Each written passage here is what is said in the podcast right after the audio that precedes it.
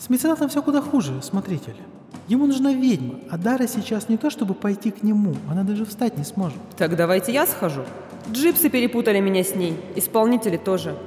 Давайте будем честны. С точки зрения любого человека, я куда больше похожа на ведьму, чем 20-летняя милашка с личиком манекенщицы. Хватит, времени нет. Тывчик начал делать бомбы, хотя я приказа не давал. Мы эти бомбы убрали, а после известия о вашем предательстве ко мне пришел наш снабженец и сказал, что вы велели ему после смерти Тывчика вынести эти девять бомб и отдать неустановленным лицам, опять же сославшись на меня. Видите, какой у вас тут бордель? И, кстати, не 9, а 10. Меня ждет месть. Война с теми, кто внутри. Вот. Поступили данные, что террористы готовят взрыв музея ступеней и вех в первом кольце. Конец сообщения. Итак, продолжим. Удручающая картина вырисовывается, Эста. Какой-то зловещий план ряда влиятельных и опасных фигур давлеет над государственностью. И вы в нем небольшая фигура. Это не повстанцы, это... это спонсоры. Они против революционеров из из тройки. Они просто хотят их использовать. Ну, где? Девять бомб, ровно таких же, как та, что взорвалась в фонтане три цвета. Их замуровали в единых залах, в колоннах во время реставрации. Не только у тебя, Коракс, повсюду свои люди. В связи с тем, что Эста Вангальс и ее группа диверсантов продолжает устраивать взрывы в Первом кольце, я призываю вас обратиться к леди-регенту с просьбой провести заседание не в палате единого штаба, а в секретном месте, адрес которого сообщит нам леди-регент незадолго до собрания. И когда же вещание ведьмы? Слушайте все. Ведьма на связи. Бабах? Можно вопрос? Вы же не искушены в технике. Откуда у вас такие мощные покровители? Меценат к этому отношения не имеет, нет. Кто пускает запись? Лукреция Штайн никогда не смогла бы работать на господина Пасть. И дело не в том, что древней было бы стыдно работать на степняка. Дело в том, что работа Штайн, а именно связь с богатыми людьми, в основном была ширмой для нахождения и продажи секретов. Самый могущественный и известный сутенер столицы, господин Пасть, продавал удовольствие, наиболее плотские и интимные. В арсенале публичных домов Пасти было все – от селков, жуткого места, где детей лишали рук и ног, зубов и глаз и подвешивали в качестве безвольных кукол из плоти для утоления самых извращенных фантазий, до сети под названием «Касаться», где трепетные страдальцы могли получить такую нежность и любовь, на какую не способна самая страстная натура. Пасть торговал всем, что связано с интимом – наркотиками и сопутствующими материалами, детьми и стариками, животными и аниматронами, оргиями и романтическими свиданиями для тех, кто вынужден таиться от осуждения общества. Но он никогда не продавал информацию. Для многих подход сутенера казался безумием. Как можно не собирать с болтливых чиновников, аппаратчиков-извращенцев, педофилов и крупных магнатов все их слухи и тайны, которыми они под градусом или после очередной дозы веществ охотно впечатляли юношей и девушек, ублажающих их тела. Но пасть никогда не прельщался этим бизнесом. Его клиенты могли быть уверены, что какие бы тайны они не разболтали, какие бы порочные страсти или возвышенные чувства не раскрыли, они останутся надежно спрятаны за дверями публичных домов старого степняка.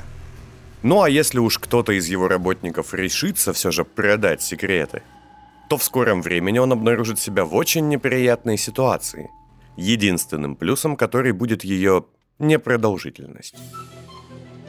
В целом, все, что происходило в любом из заведений пасти, оставалось там. И именно поэтому, за сутки до того, как меценат получил отвергнутое им предложение от комбината, в одном из номеров для тайных встреч массажного дома господина Динника, принадлежавшего пасти, оказались три человека – двое из которых меньше всего хотели означить на публике свое знакомство. «И где же наше действующее лицо?» – спросил господин с хорошими манерами после того, как внимательно изучил помещение на предмет ненужных для тайных бесед вещей. В номер было два входа. Один вел в одну часть здания, а другой в другую. И таким образом посетители массажного салона поодиночке могли заходить и выходить в номер, не опасаясь, что их увидят с компаньоном. Вот, прошу.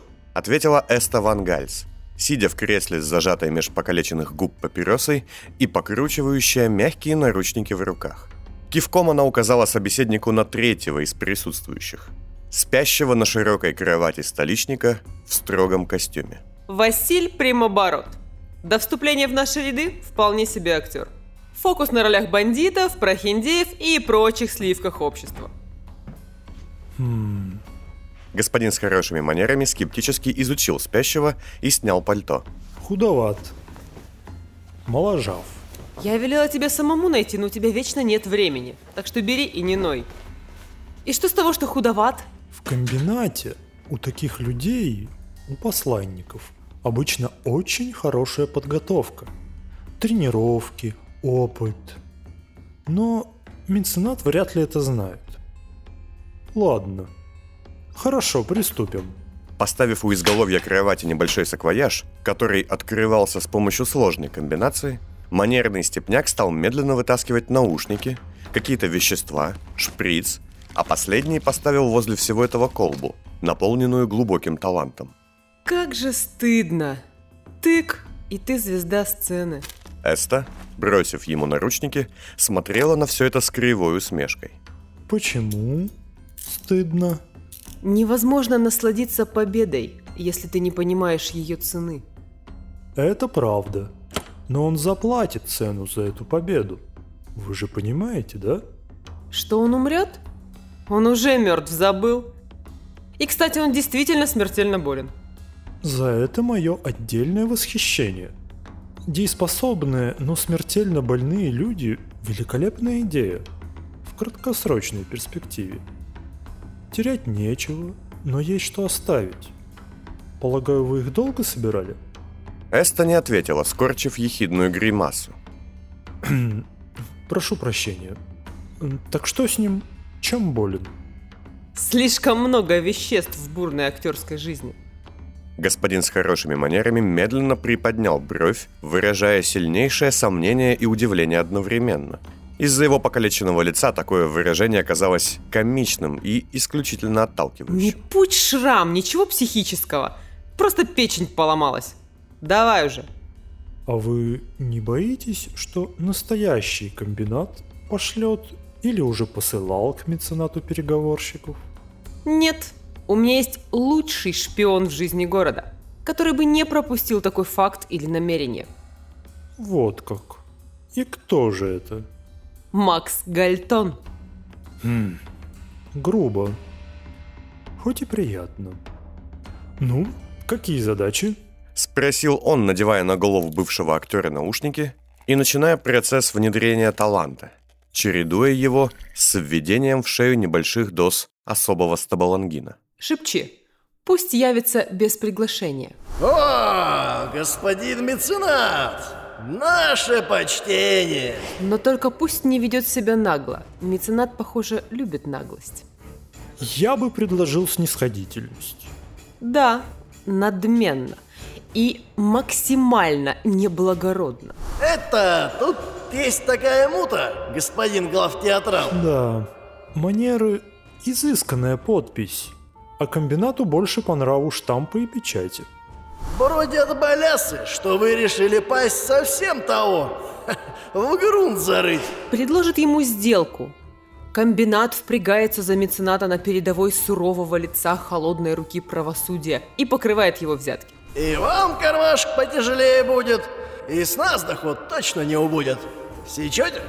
А взамен потребует, чтобы меценат не только пасть поворошил, но еще и почикал всяких других людей и продавил интересы комбината. Ну, вам же не суть, кого в массе под нож ложить. А выглядеть будет так, что эти пцы тоже под пастью ходили, раз вы их кончили. Политика, связи, сами смекаете. Большая игра. Прошу прощения, но я бы еще предложил проехаться по цели мецената. По смерти.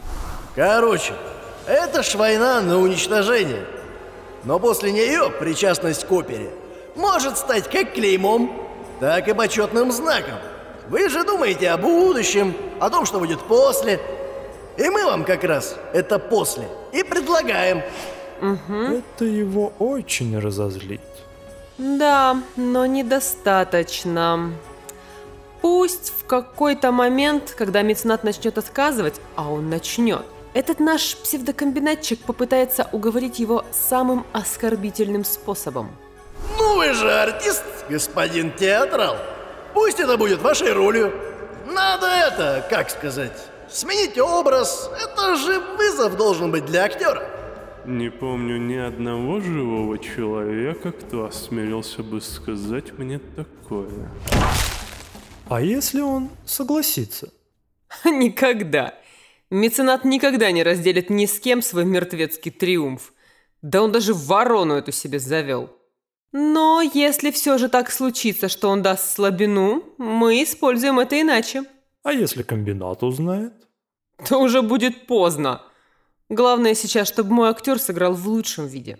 Насчет этого можно не переживать. Этот талант настоявшийся. От одного из самых лучших обманщиков. Сказал господин с хорошими манерами, убирая пустую колбу в саквояж и начал тихо шептать в наушник меняющие разум слова.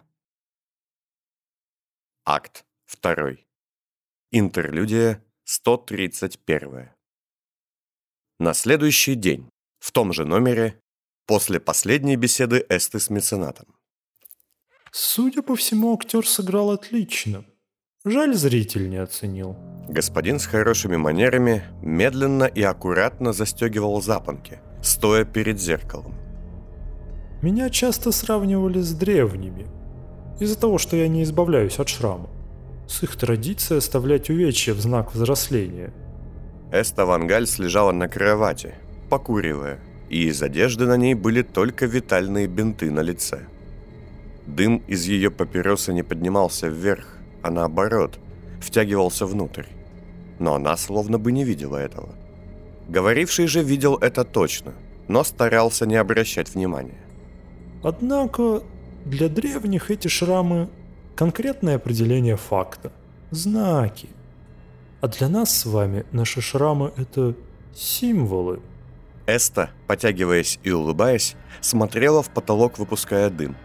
Нельзя было понять, слушала она, наслаждалась исходом жаркого и одновременно отстраненного интимного контакта, или же была полностью погружена в свои планы.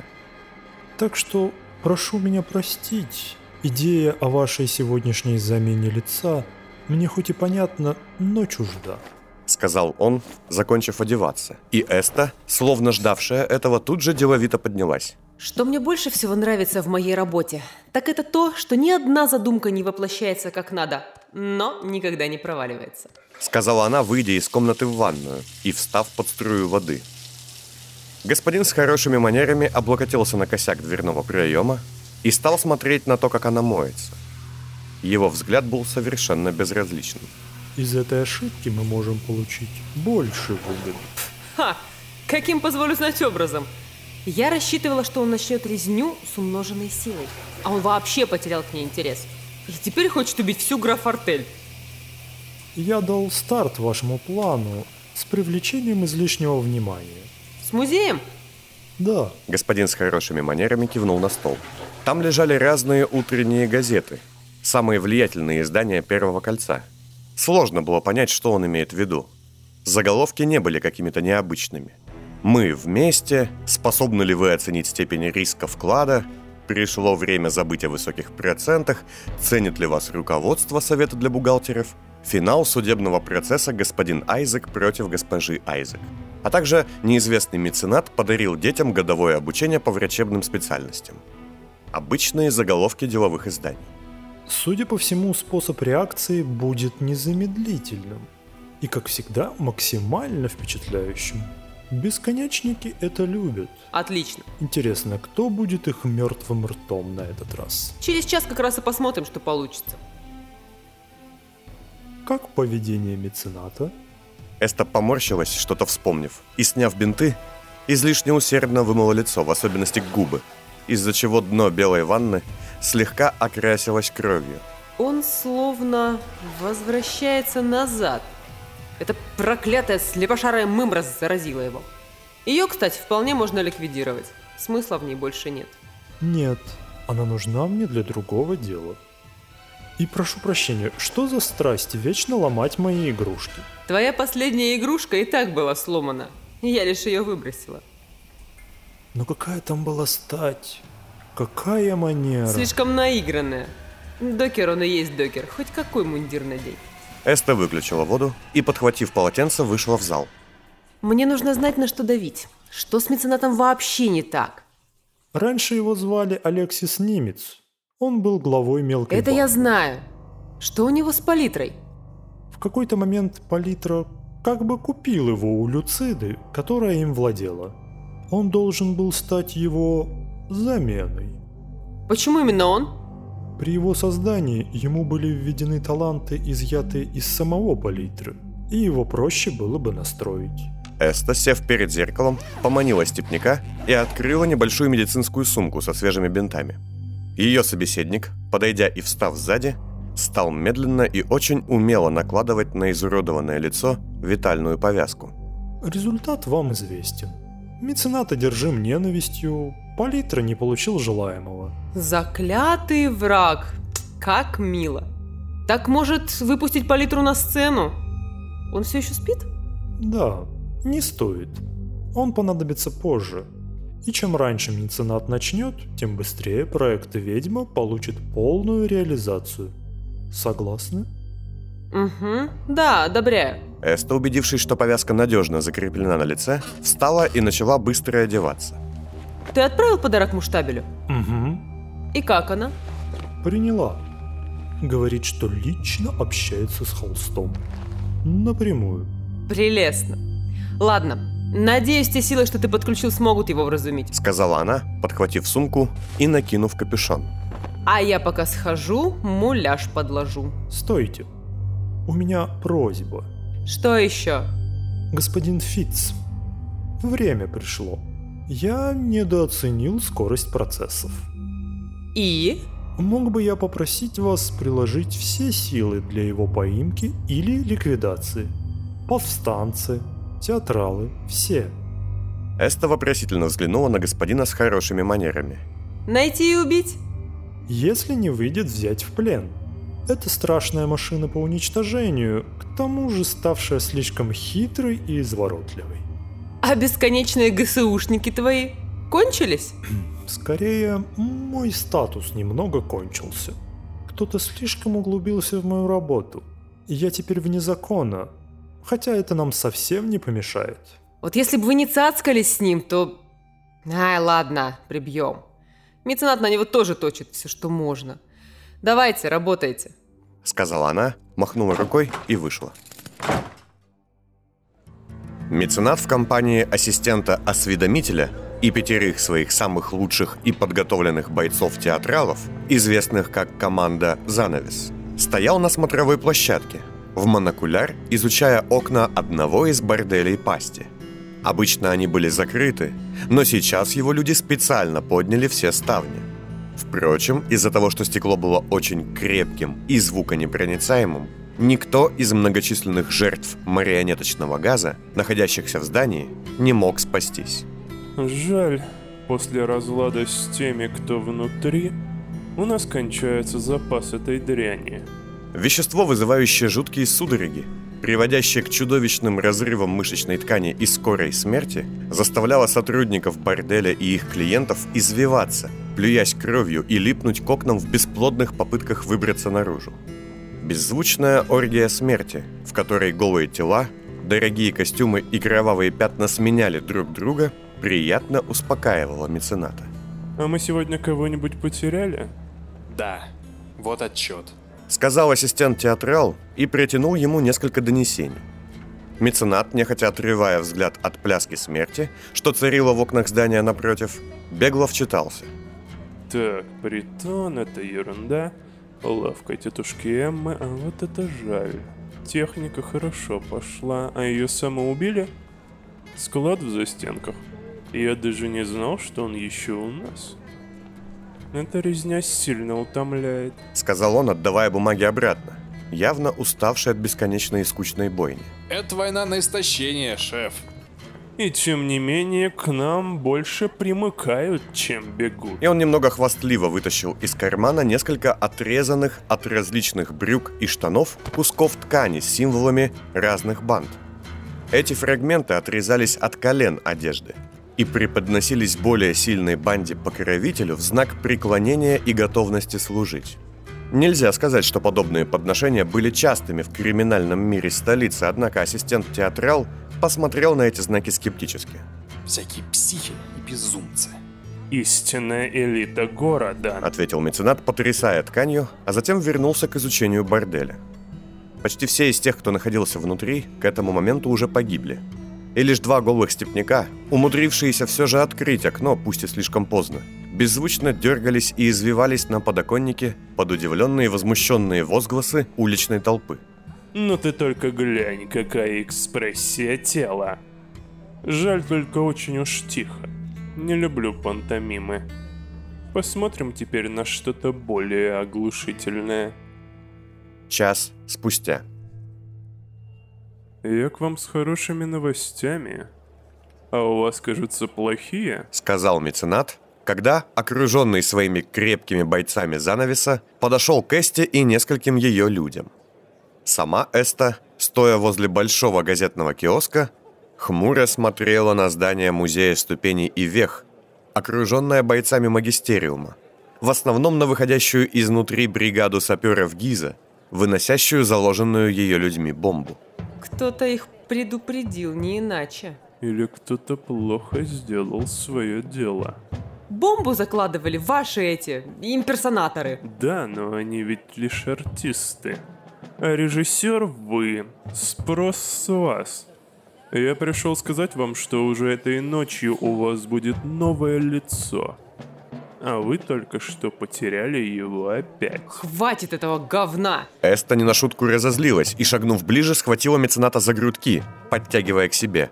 Ее люди и телохранители занавеса напряглись и стали озираться. Для выяснения отношений между самой известной мятежницей Первого Кольца и наиболее опасным преступником, площадь, неподалеку от которой толпился отряд Магистериума, была местом не очень удачным. Думаете, я сейчас довольна? Думаете, у меня нет ответственности перед моими людьми, передо мной, перед совестью? У вас нет совести, Эста. Поэтому мы и работаем сообща. Заткнитесь. Эста, мне нравятся женщины со внутренним стержнем. Ой, не сомневаюсь. Ван Гальс отпустила мецената и сделала шаг назад.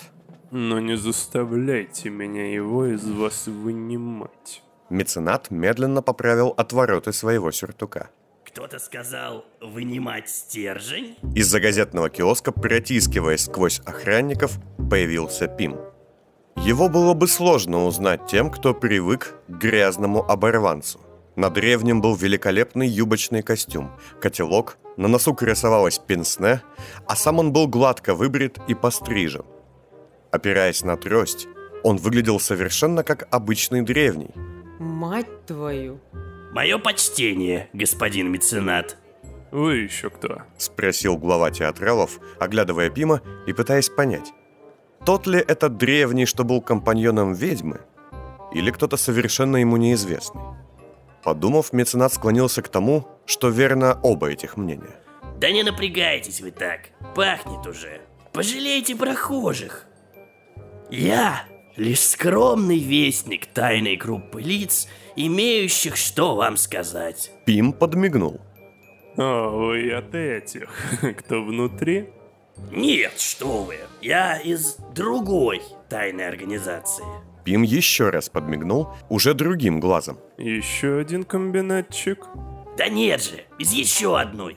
Да науки ради, хватит, я и так позорюсь. Пим закатил глаза, вздохнул и, хлопнув себя по котелку, продолжил, осклабившись. Я лично случайный гость родного дома, которому за проступки вменено обязательство стать голосом остальных. Скажем так, никто не хотел снисходить до общения с таким субъектом, как вы. Поэтому пришлось отрабатывать. Субъектом? Вы что? Тише, тише. Нет времени на ваше возмущение. Наше слишком дорого, а ваше коротко. Меценат несколько секунд молчал, осмысляя странные манеры собеседника, а затем усмехнулся. Какая прелестная наглость. Ну, поэтому меня и послали. Хотя... Меня вообще часто посылают. От этой реплики мецената будто передернуло. Комедия. Ненавистный жанр. И вы тоже хотите сделку? Нет, нет, что вы, простите. Никаких сделок, только угрозы. Я просто передаю зловещее предупреждение от уважаемых теней. Удивите меня. Пим оперся на трость и огляделся. Вы до этого дня взрывали здание архитектуры новой власти, госаппарата и сопричастных. Но недавно повредили одно из зданий исторического значения, а сегодня и вовсе перешли рубеж. Те, от чего лица я говорю, запрещают вам трогать здание старого города и ломать уклад. Нам, им, им важна история. Как и мне. Но что же будет, если я вас, как и должно, проигнорирую? Спросил меценат, окидывая взглядом площадь. Саперы и большая часть бойцов магистериума ее уже покинули. А на фасаде музея возникли несколько светящихся пятен. Светлячки заняли свой пост. А вот, э, тут детально расписаны все действия. Пим же вытащил из кармана конверт, отряхивая его от табачного пепла, каких-то конфет и отбросив в сторону чей-то палец. Я бы назвал это социальным амнезиаком. Что? Что за дрянь? Дайте сюда. Меценат стал читать письмо. А Пим поглядывал по сторонам, изучая толпу тревожных зевак, которая медленно расходилась. Если коротко, вас убивают. Убивают всех ваших главных подручных. И нигде в печати, нигде в памяти, вообще нигде не останется и следов вашей истории буквально за пару недель. Многочисленная толпа, быстро потерявшая все свое тревожное настроение, медленно текла мимо беседующих возле киоска людей. Однако казалось, будто бы тревога никуда не исчезла. Просто вся она стала собираться в одном месте. В меценате, нервно читающем письмо. Вы хотите стать настоящим кошмаром города, но в случае ошибки вас просто забудут, как дурной сон. Это не под силу никому. Хм. Позвольте напомнить вам, что с помощью социальной настройки и общественной манипуляции Камила Воинич и ее на тот момент м, возлюбленный сделали из вас за год главу банды, которой не было в помине. И она стала второй по мощности. Первой. Да хоть нулевой, неважно. Вы недооцениваете способность людей забывать плохое. Ну и вы... Пим кивнул в сторону киоска, стоявшего неподалеку, возле которого уже собралось довольно много прохожих. Стоило меценату взглянуть на них, как они все развернулись, поднимая различные газеты, сложенные так, чтобы были видны только части заголовков. Первые полосы Вестника столицы, Зова сердца, деловой переписки и остальных сложились в одно многократно повторяемое сообщение. «Мы способны забыть вас, господин меценат». За режиссуру моя овации. За наглость. Изо рта эвакуляции. Я все сказал. В следующую секунду люди, стоящие с газетами в руках, развернулись и, как ни в чем не бывало, все пошли по своим делам. Убивать будете, как того комбинатчика? Правда, тут народ много, магистериум, светлячки вон ползают. Или я тогда уже пойду? Еще надо человечка спасти. Никто ничего ему не ответил. Ну все, теперь до свидос. Привет, Эста. Надеюсь, ты умрешь в муках. Ублюдок вонючий. Что ты ляпнула, мразь? вот так-то. Ну, носы в трусы, решай, братуха, не ссы. Удачки. Когда Пим ушел, все уставились на мецената. Главу театральной банды буквально трясло. Что вас так напугало? Что вас, идущего к смерти, могло напугать? Это зловонный геморрой? Беспамятство. Забытность. Эти люди способны помешать мне умереть. А они знают толк в этом. Больше всего он боялся именно того, о чем было сказано в письме. О полном, тотальном забытии, о вычеркивании его имени из истории города. Когда-то без спросу его уже лишили имени и вписали в жизнь Первого Кольца. И он не мог допустить, чтобы его также без спроса оттуда выморали. Ладно, это здание взрывать мы не будем, но... Он огляделся, и в глазах его пылало больное негодование. Да, вот, вон то. Сказал он, указывая на едва заметный шпиль здания дальше по улице. Чего? Эста вгляделась. Это же кадетский корпус. Это учреждение, превращающее молодежь у верных палачей власти, если вам так проще. И его поддерживает комбинат. Взорвите его. Ван Гальс, у которой до этого момента все шло четко по плану, внезапно сбилась, как часы, у которых на шестеренке отломился зубчик. Но у меня ограниченное число бомб, и там дети... Хватит мне перечить! На его вопль обернулось несколько прохожих и даже пара бойцов магистериума.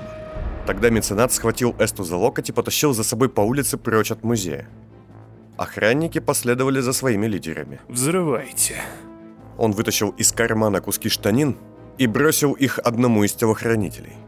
А вы сейчас же ставьте всех на уши, всех, кто еще не с нами. Поставим их в первые ряды. Шеф? Начал было театрал-осведомитель, но меценат не дал ему договорить. Тихо. Если уж мы не в силах разнести вообще все, то тогда обратим в пыль то, что можно. Не будет взрыва, Эста. Не будет ни оружия, ни лица. Сказал он, оттолкнул Вангальс от себя и в компании охранников занавеса зашагал к станции пневмокапсул.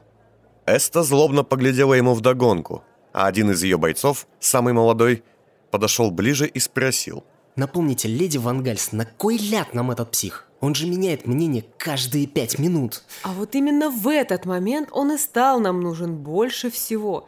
И именно такой он и нужен был изначально. Так нам что, в самом деле это здание бахать? Ну, да. И не опростоволостись. Живо, времени мало. Только дайте мне минут 15. Ладно, лучше уж у нас будет толпа психов, чем вообще ничего. Эй, малыш, ты кто, кадет? Эста возле задней двери кадетского корпуса остановила одного из учащихся, возвращавшегося с ежедневного часового отгула из книжного магазина неподалеку. Слушай, эм, Ундал, да? Прочитала она имя, вышитое на детском кителе.